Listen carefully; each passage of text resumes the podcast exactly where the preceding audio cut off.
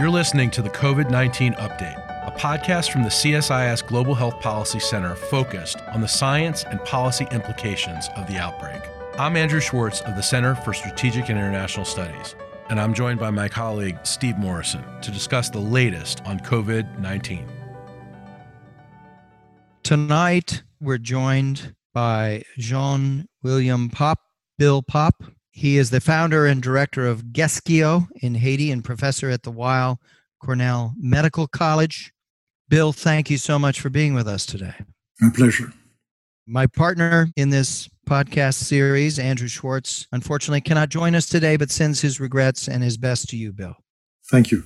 Bill Pape, I want to say a few words about what he's done in over the course of his career. As the founder and director of GHESKIO, based in Port-au-Prince in Haiti, he's been the pioneer of AIDS and TB care, comprehensive care in the urban slums, research on prevention and therapy for people in resource poor settings, focus on humanitarian response, including water and sanitation. He's been a long term partner with the Fogarty International Center at the National Institutes of Health.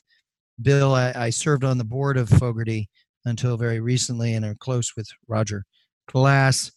President Moise appointed Bill co chair of the COVID 19 Response Commission April 29th. He serves in that role along with Laure Adrien, the Director General of the Ministry of Public Health. I just want to say, Bill, you have many, many friends here in the United States who speak so highly of you. Stewart Simonson at WHO, Marcos Espinal at PAHO, Roger Glass at the Fogarty, Tony Fauci and NIH. I've spoken or been in contact with each of them in the last two days. This is Tony Fauci about you, Bill. Bill is a true hero. He has led medical efforts in Haiti on HIV AIDS, the earthquake, hurricanes, cholera, and now COVID 19. He is truly an amazing guy and a friend. So I just thought I wanted to make that point that you reach out and talk to people here who've worked with you, and the response is quite overwhelming. So you've taken on this major role.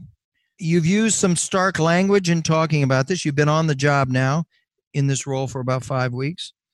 You've talked about how Haiti in the COVID 19 era, in the era of this coronavirus pandemic, faces a perfect storm. You've said the monster is coming our way. So tell us, I mean, if we're not successful at putting in place the right sort of instruments, and we'll get to that in a moment, is Haiti on a path to a massive coronavirus outbreak and a humanitarian emergency and economic stress? Thank you very much. Uh, indeed, we are facing a perfect storm. First, politically, we are a divided country. And at a time when we should be united, the country is going to all kind of political turmoil. We have elections, and uh, whereas the virus doesn't discriminate among political parties, we have that situation that's going to aggravate the response. The second issue that we have that's probably more important, it's economic. Because of the COVID pandemic, Haitian remittance from the diaspora represent normally one third of the country's GDP they have decreased by at least 30%. And as a result of not entering dollars, we've also had a situation where our local currency has been devaluated 30% compared to the US dollar. This was also aggravated by the fact that our export from factories also have slowed down tremendously because first they were stopped because the government thought that it was a way to contain the epidemic early on because factories assemble a lot of people sitting close to, together. But most recently, as they reopen, they've reopened at one third of the capacity. So if you want, the two major source of dollars have decreased a lot. This will lead us very clearly to food insecurity situation. In normal times, 40% of Haitians live in situation of food insecurity, meaning they don't have a good meal every day. Now this is likely to increase to 60% or more. On top of that, we have the security situation where we have gangs controlling major slums. How are we going to enter those slums to provide preventive messages against COVID? It's going to be difficult because they are no man's land. Now, on June 1st, we started the hurricane season. And that's going to aggravate the situation because Haiti is among the six countries in the world that has the most fragile environment. So it rains and then you have people losing their houses, people losing their lives, etc., etc. And then if you're going to create shelters, how are you going to do that? Because you cannot put people close to one another with the COVID situation. So if you put those five issues together, you have an explosion with the COVID. And the COVID is complicated also because we have to fight it alone, completely alone. Why? Because normally at any given time, I have 10 to 12 Weill Cornell staff working with us. They are not there. They had to be back home. But most importantly, in terms of resources, we have to do it all alone. I can tell you up to this day, the resources that we have used are those of the Haitian government and those of the Haitian private sector. So nothing else. Now we have a lot of promises from a lot of agencies, but they may come too late. If they come in six weeks, it will be too late. So this is why I say we are facing a perfect storm. Can I ask you a couple questions on that? We've read a lot about the return home from the Dominican Republic of Haitians who have lost their jobs in the, in the economic stresses, dislocations in DR caused by this, and that that is also a threat of returning home with, with people who are carrying the virus. There's also the factor of distrust and stigma and misinformation within the larger population. And on the money side, it seems that the Global Fund, the World Bank, the IMF, the IDB, some of the donors, including US, are putting dollars forward. Is that not true? I mean, I know you've said you need for your plan, and we'll get to your plan in a moment, the plan you're working on, you need 30, 35 million dollars a month in order to really be able to support those designated health facilities that you're assembling, public and private, to sort of make the response. But don't we see some donors leaning forward? So those are a couple of different questions: the migration return, the stigma and misinformation, and also the the financing that may be coming from this amalgam of different donors: World Bank, IMF, IDB, the U.S. government, Global Fund. Okay, I'll start with the migration pattern. Yes. You know, the Dominican Republic is facing the worst epidemic in the region. We have a lot of Haitians working in the Dominican Republic.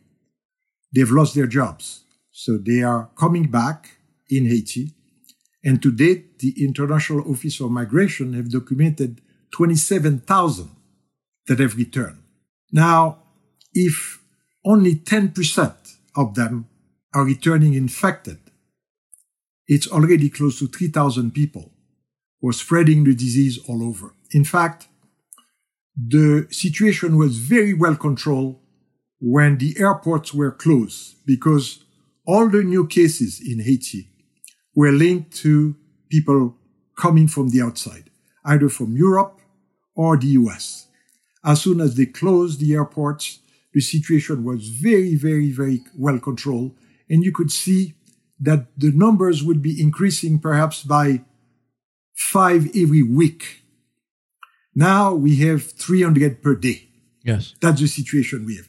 And it's essentially occurring since we've had people coming back from the Dominican Republic. Now, you could say you could close the borders. Well, first of all, you cannot prevent Haitians from returning home. That's the first thing. It's their country. They want to come back, you cannot stop them. But let's say you were to put them in quarantine. We have no capability to put 30,000 people in quarantine. Secondly, there are only four control passages between the two countries, whereas there are 267 different routes where people can get in. Mm-hmm. So the numbers I'm giving you are the number of people who have been counted. But there may be many more who have crossed sure. in different ways. So it would be totally impossible. Now, the government has tried to test people coming back, but they refuse testing. So what are you going to do? Are you going to arrest them? And then let's say they get tested and you want to put them in quarantine. The hotels in the area, which are very few, do not want to host them. Right. And that goes back to the stigma issue that you mentioned. We've had a lot, a lot of stigma. And it's coming from a number of reasons because you have some religious people who say that COVID is an invention that was created by the government to make money.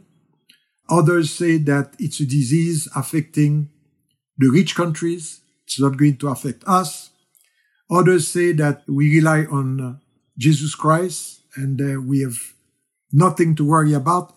In fact, today, one of those preachers unfortunately died. Uh, one of those people were saying that, you know, you didn't need to take any precaution. I heard, unfortunately, that, that he passed away today. So how do we circumvent this? This was very important because you could not set up a COVID center in any area. It would be burned. It would be destroyed by the population. So what we did is what we know how to do, and we've done it for AIDS, we've done it for TB. We work a lot with communities. So we would go in a community where we want to set up a COVID center. We ask for the leaders, we meet with them. We ask them to provide us with people who can read and write and people who have a phone. And I'll tell you why we require the phone. And then we treat them as community health agents. First, to sensitize the population about the disease, but mostly to bring us patients that they feel have the sign and symptoms. Who may be reluctant to come forward. Exactly. And once we take care of them, yes, it changed completely the situation. Mm-hmm. Now, why do we need a phone? Because those people are so poor, they cannot wait at the end of the month to get paid. You have to pay them weekly. So we use a gadget on the phone with a phone company called Digicel. And then we pay the company, would forward the money to them straight on their phone. So uh, we do it on a weekly basis and it has worked wonders. Uh, this way we've been able to open, in fact, we opened a new center uh, yesterday a large center. We're going to open another one next week. And uh, this helps a lot with the stigma. It helped with cholera when we had cholera. It helped mm-hmm. with uh, AIDS. Mm-hmm. So essentially, it's getting the population involved to demystify the disease, essentially. Now, you mentioned about the foreign aid. Yes. The International Monetary Fund indicated that they had $114 million for COVID. In fact, they were in discussion with the government for many months, 10 or 12 months before. And COVID didn't exist at that time. They mentioned COVID because of the COVID situation. They released the fund earlier to the government, but it's something that goes essentially to stabilize the local currency mm-hmm. and, and, to help the government pay their staff, yeah. etc. This has nothing to do with COVID. I see. Now with IDB, we've had very good contact with them, very nice people. We've met with them. They are trying to accelerate their response, but acceleration with for them is six weeks. Mm-hmm. And six weeks for us may be too late. Now the World Bank uh, indicated that they have uh, funds that they will be releasing, but those funds will go to UN agencies. But fortunately, uh, we have a very good and close relationship with UN agencies. We know them, we work with them, and they also have the same motivation we have is to get the epidemic under control. So this would include WHO PAHO, UNICEF, UNDP, World Food Program. Exactly. We have a weekly meeting with them and we set up with them a common room. And they were very active in the preparation of the plan. We have a very well defined plan that really covers all aspects, but it stresses two essential parts. One is a communication plan and a plan for behavioral change. Yes. This is a plan that will deal with every single Haitians, regardless of your social category, regardless of where you live. It covers the entire country, and this was a beautiful plan prepared by seven women experts in communication. They were from all political angles, pro-government, against government, neutral, but they were experts and they did a beautiful job. Now, why is this plan so important? It is important because the government doesn't have the repressive means to force, for instance, we have a curfew every night at 8 p.m. They cannot enforce that. They cannot force people to wear masks. So when you have this kind of situation, the only way is to convince people. Now, I think that Haitian people, because we've worked essentially with poor people since I came back to Haiti, they are smart people. All you need to do is take them into consideration. Don't baby them. Talk honestly to them.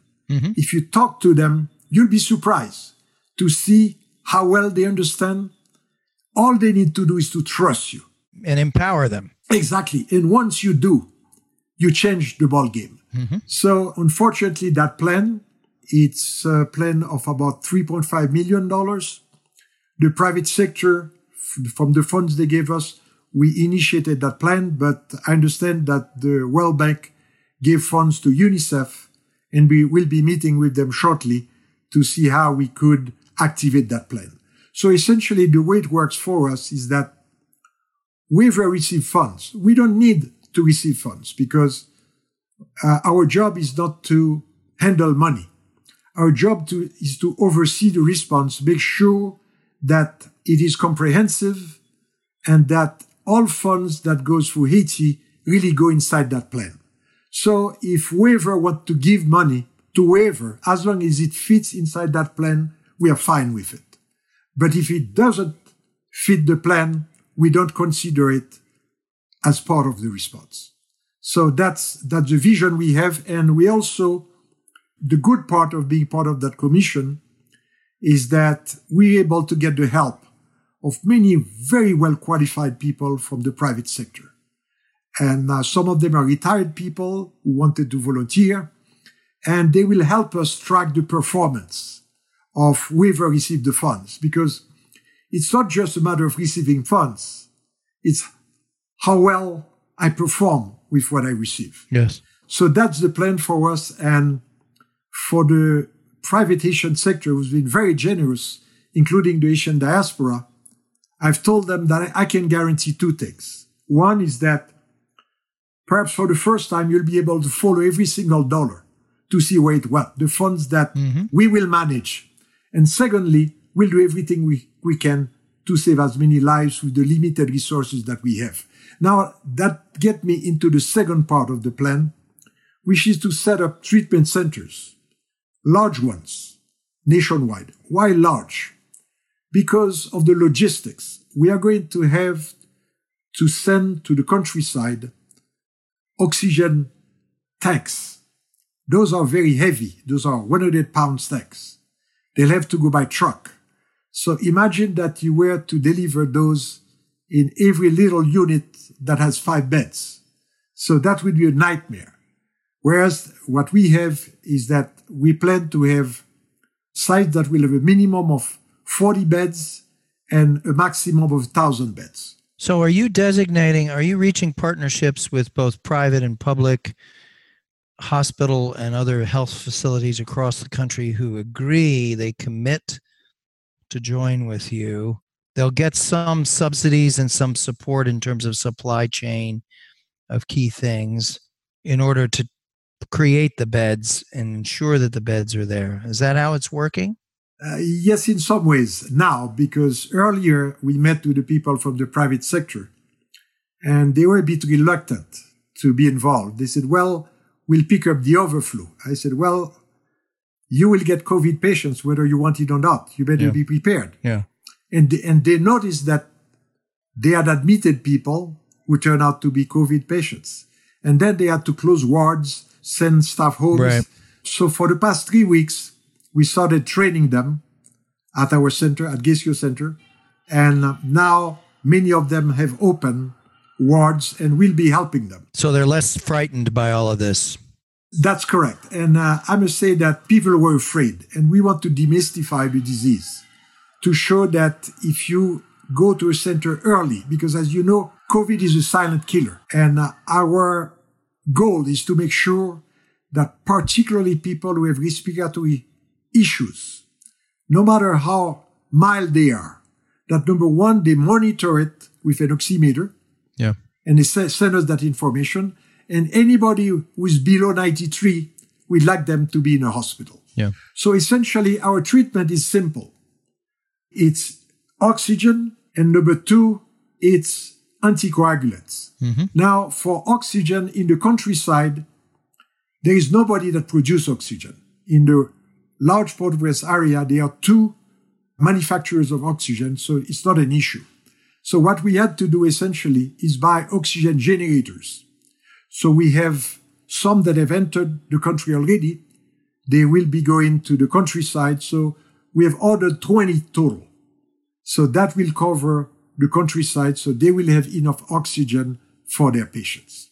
Tell me, um, you know, the testing has been very limited in Haiti. You're averaging under 500 tests per million. And when you look at the DR, it's 8,000 per million, Salvador, 14,000. So you've got to expand the testing and move it outside of Port au Prince. I would think that's sort of a lead element. We've had this same problem here in the United States of expanding testing in a quick way. And it's related to the sense of how much threat and reality does this pose to people. Do you feel like Haitians understand what may lie ahead in terms of this pandemic?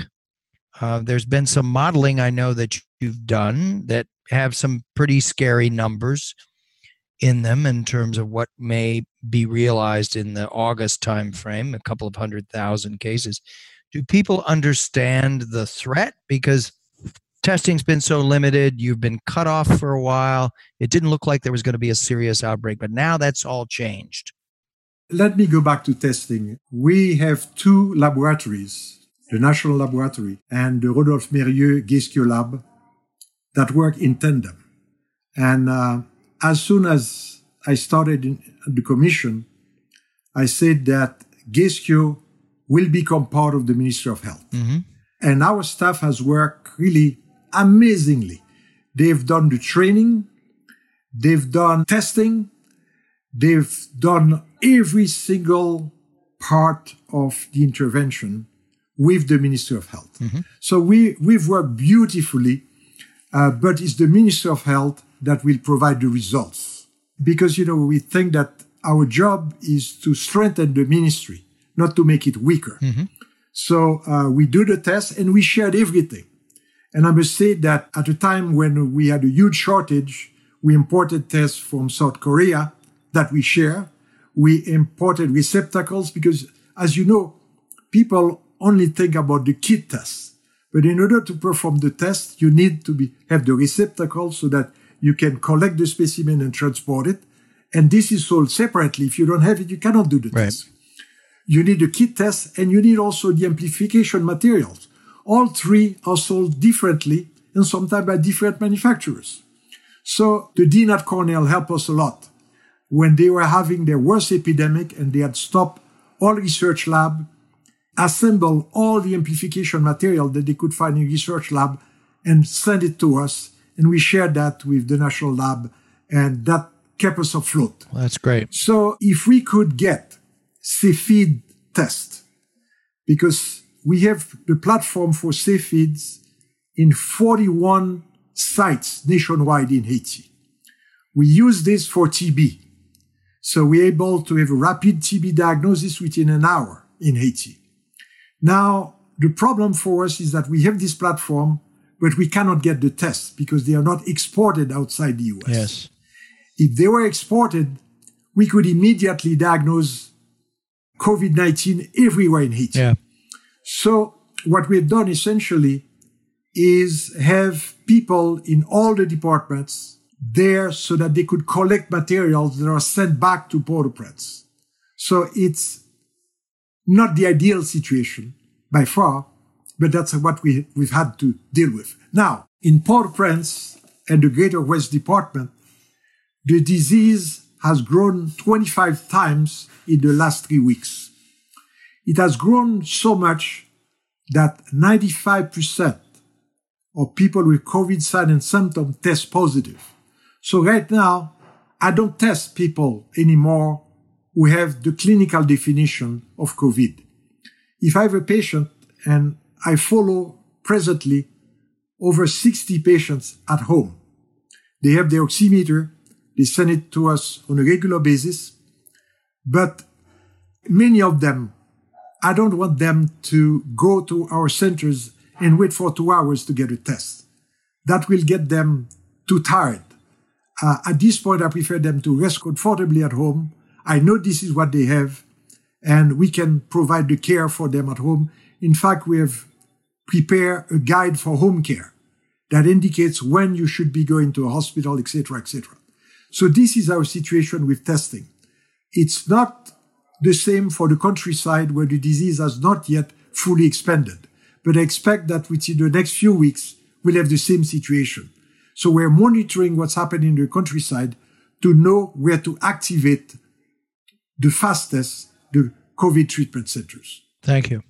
May I ask you a question? I mean, you know, there's been a lot of debate and controversy here in the United States when President Trump announced that the United States would be ending its funding of the WHO and ending its membership within the WHO. What's the impact been on Haiti? Uh, funding through PAHO is affected. What has this meant for you? Well, at present, we don't see the impact. It's too early. But PAHO has been a close ally of the Haitian government, has been a good advisor to the Minister of Health, and we have a lot of good friends at PAHO. In fact, we meet regularly with the head of PAHO, and they are part of our common center uh, I think it would be affecting a lot people in the region if they don't have this kind of technical support from PAHO. All right. Let's try and bring this to a close by asking you is this the toughest challenge you've faced? You've, you've faced down a lot of tough challenges cholera, hurricanes, HIV, AIDS, and on and on. Is this the toughest? Yes, I think by far it is the toughest. But we are resilient people. And uh, I remember when we f- were facing AIDS, for a long time there was no treatment. It was right. very tough right. To see 80% of your patients die. Now, thanks to President Bush and PEPFAR, what have we seen in Haiti? For two decades, it used to be the number one cause of mortality. Now it's the number seventh cause of mortality. It accounts for 5% of all deaths. It's been surpassed by cardiovascular disease that we are tackling right now, which is the number one cause of mortality. Cholera used to be a big issue. People said that cholera would be in Haiti uh, like it is in Asia and Africa, it will become chronic. Well, we don't have one single case of cholera. The last case was uh, in 2019, February 2019. Yeah. So I think that we'll handle that as well. And for me, infantile diarrhea was a big problem. But uh, by introducing oral rehydration and all the work that has been done with the Ministry of Health, it has decreased the mortality, infantile mortality by two thirds. So we have good reasons to be optimistic. We have conquered many difficult diseases before. I think we'll get over this one as well. Now, you mentioned at the outset that deeply divided country politically at the moment. You're in an electoral season. There's a lot of controversy surrounding this. You've chosen in the midst of that to take on this this role. That requires a certain amount of steel, a certain amount of determination. Are you coming under any criticism from the different political parties? Because what we've seen here in the United States, we're very deeply divided. And of course, people like Tony Fauci, uh, Deborah Birx, others who they they've drawn a lot of fire for the for the courage they've shown in trying to guide the response.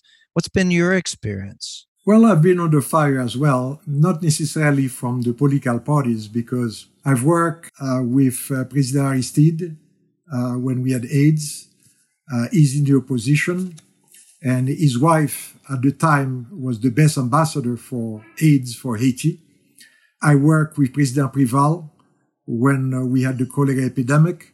Uh, so I don't see myself as somebody who is with a party. Yes my, par- my party is the health of the Haitian people. Yes. That's the way I see that. I am not with the party in place, but I'm happy to have a president and a government who's willing to do the work because I see in many countries it's not the case. Yes. So at least I don't have to fight with that as well. Yes. It makes my work easier. I understand. Well, you've been through all of these different crises. You've you're very well known. You're iconic personality in this public health and biomedical response field, taking on this really complicated and very difficult and very dangerous and fast moving set of challenges. What do you feel when you step back for a moment? What do you feel gives you the greatest hope and the greatest strength to keep doing this and believe that uh, you will achieve some results? Well, let me tell you, it's been my pure joy to work with the young people at the Ministry of Health. In 40 years, I've never found so many talented people. And people work very hard with a very small salary. They work 12 hours, but they are not recognized. And it's such a pleasure to work with them.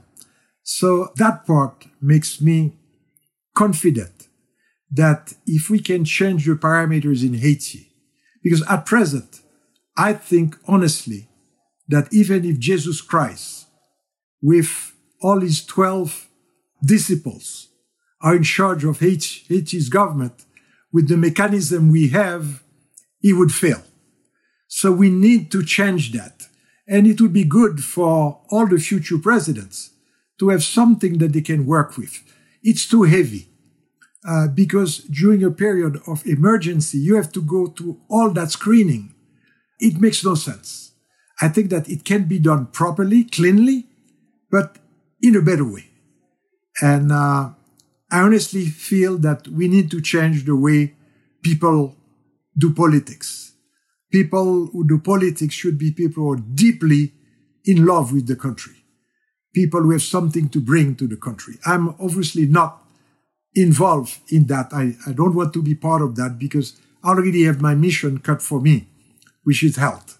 But uh, I think others should come in and bring their contribution. There are a lot of smart, honest people that I think could make this country move forward. In addition, we need to bring the diaspora back. Haiti has 85% of college graduates outside the country. No country can be successful when your intelligentsia is outside. We need to bring them in. They are people of great value, people who love their country, and who can contribute a lot. I think that if we can create that synergism where people, even those retired, would like to come back, we give them a way to contribute. I don't see any other way for the country than bring them back. And I think it will bring them a lot of satisfaction and it will bring hope to the new generation. Bill, thank you so much for spending time with us this evening. What you've said is very inspiring. Um, your leadership and commitment over the decades, and in this instance today, it's so impressive and so inspiring, and the vision that you bring to this. And we wish you all the best. I hope that we can circle back at a later point in the midst of this crisis and engage with you on sort of where we are a little farther downstream. But we wish you the best. And I think certainly our listeners will have great interest in hearing what you've said this evening. So thank you. Thank you very much.